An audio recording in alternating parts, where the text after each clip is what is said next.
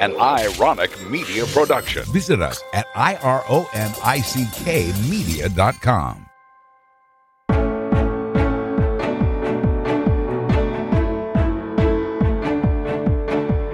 Welcome to the Affiliate Podcast. I'm your host, Amy Stark. In this podcast, I'll be sharing messages of hope, healing, and transformation. I'll teach you how to shift your mindset, conquer your fears, and become the best version of you. You'll get to witness healings as well as hear from my mentors, teachers, and about the extraordinary journey I've been on for the last 14 years. My connection with energy is so strong, and I can't wait to share it with you. Let's get started.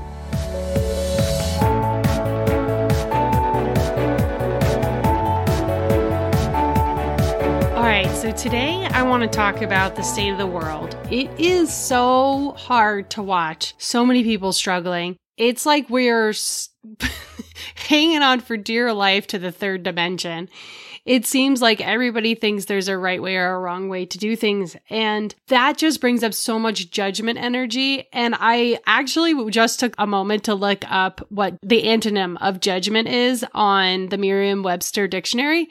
And it says near antonyms for judgment. So I guess there isn't one exactly, but fact and truth were the antonyms.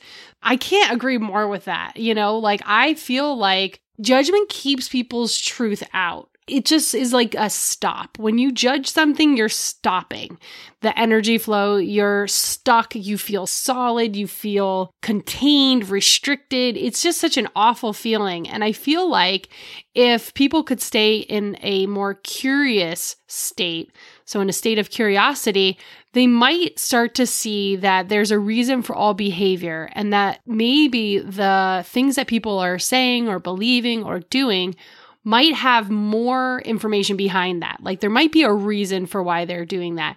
And I remember when I was at Syracuse University and my sociology professor said there was a reason for all behavior. It just made me so much happier. It made my body relax. I was like, you know what? If there's a reason for all behavior, then there's no reason to take it personally. They have a reason for why they're doing something. And I can't really sit here and say, you shouldn't have that reason to do that. That's their reason. Like they're doing something based on something that is inside them telling them they should be doing that. So then I started thinking, like, well, then why? Why are they doing that? And I really am so glad that curiosity has just been ingrained in me since I was a little kid. I used to invent things when I was little. I was always in something that was called invention convention. It was like my favorite time of year where we would invent something and to solve a problem. And as I got older and I started meditating and when I started speaking with spirit, they would send me pictures and I'd get information in weird ways, but I stayed curious like why is that showing up like when I wasn't thinking of a pencil or I wasn't thinking of a tree. And the more that I stayed curious and asked questions, the more I developed that language and that flow of energy and information. And now it looks like I'm fluent, you know, when I do it because I just kept staying curious and I kept developing the language and, and it became my own. You know, the same is true with me figuring out my health. Like I was told when I was little that I would be on drugs for my asthma and allergies for the rest of my life and that that wasn't going to change and that I had a terrible immune system and I would always be sick and there was nothing I could do about it. And I was sitting there and I was like, wait a second, I have a twin sister who doesn't have these problems. Like, what is the difference between her and me? Why do I have these problems? And what does she do that I don't do? You know, what's going on in her body that's not going on my body that makes me have asthma and allergies? And if I hadn't stayed curious, I probably wouldn't have found, yeah, I was like 30, but I wouldn't have figured out that if I had changed my diet, I would have felt a lot better.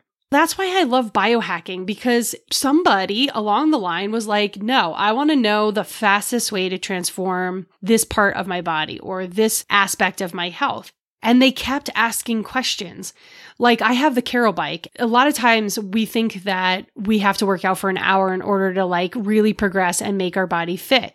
Well, this CAROL bike, actually, you only have to do it three times a week and it's like for two or three minutes and you only have to exert a certain amount of energy in that time period and it's not a lot but that helps you to get more fit And if somebody hadn't questioned the narrative that we need to exercise for an hour and do cardio for an hour or whatever, somebody wouldn't have stumbled upon this new way of doing things, you know, or they wouldn't have found the HIIT training or they wouldn't have found OsteoStrong.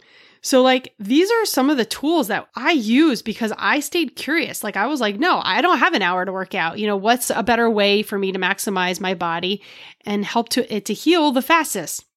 I also got curious about my genes and how I could turn those things on because if I had stayed believing that there was nothing I could do about my genes and their expression, I would have stayed stuck. I would have stayed thinking that my body was destined to be a certain way when I actually had a lot more control over it than I really thought. So I'd urge all of you out there to stay curious and to encourage curiosity in others. If you're seeing people who are arguing or saying that things are one way or the other, try to encourage them to see the other person's perspective because every behavior has a reason. And I really love the fact that that's true because it really takes the pressure off of th- taking things personally.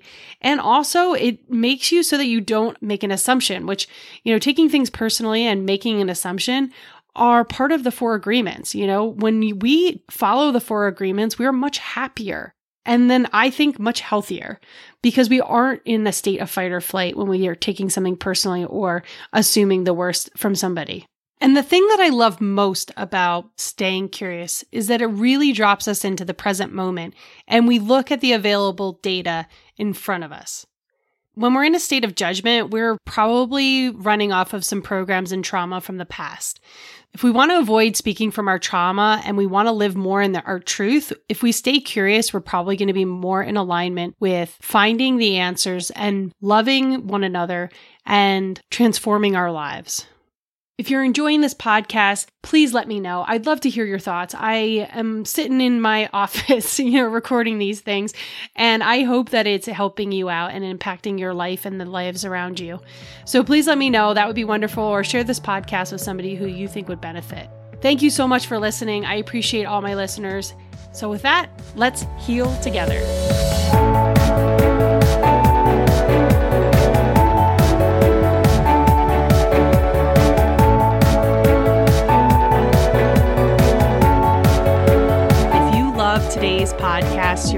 The Are Energy course. I'm going to drop the link below so you can pick up that course. I go much more in depth about the science behind healing, and I share the tools and techniques that I use every single day to help my body heal.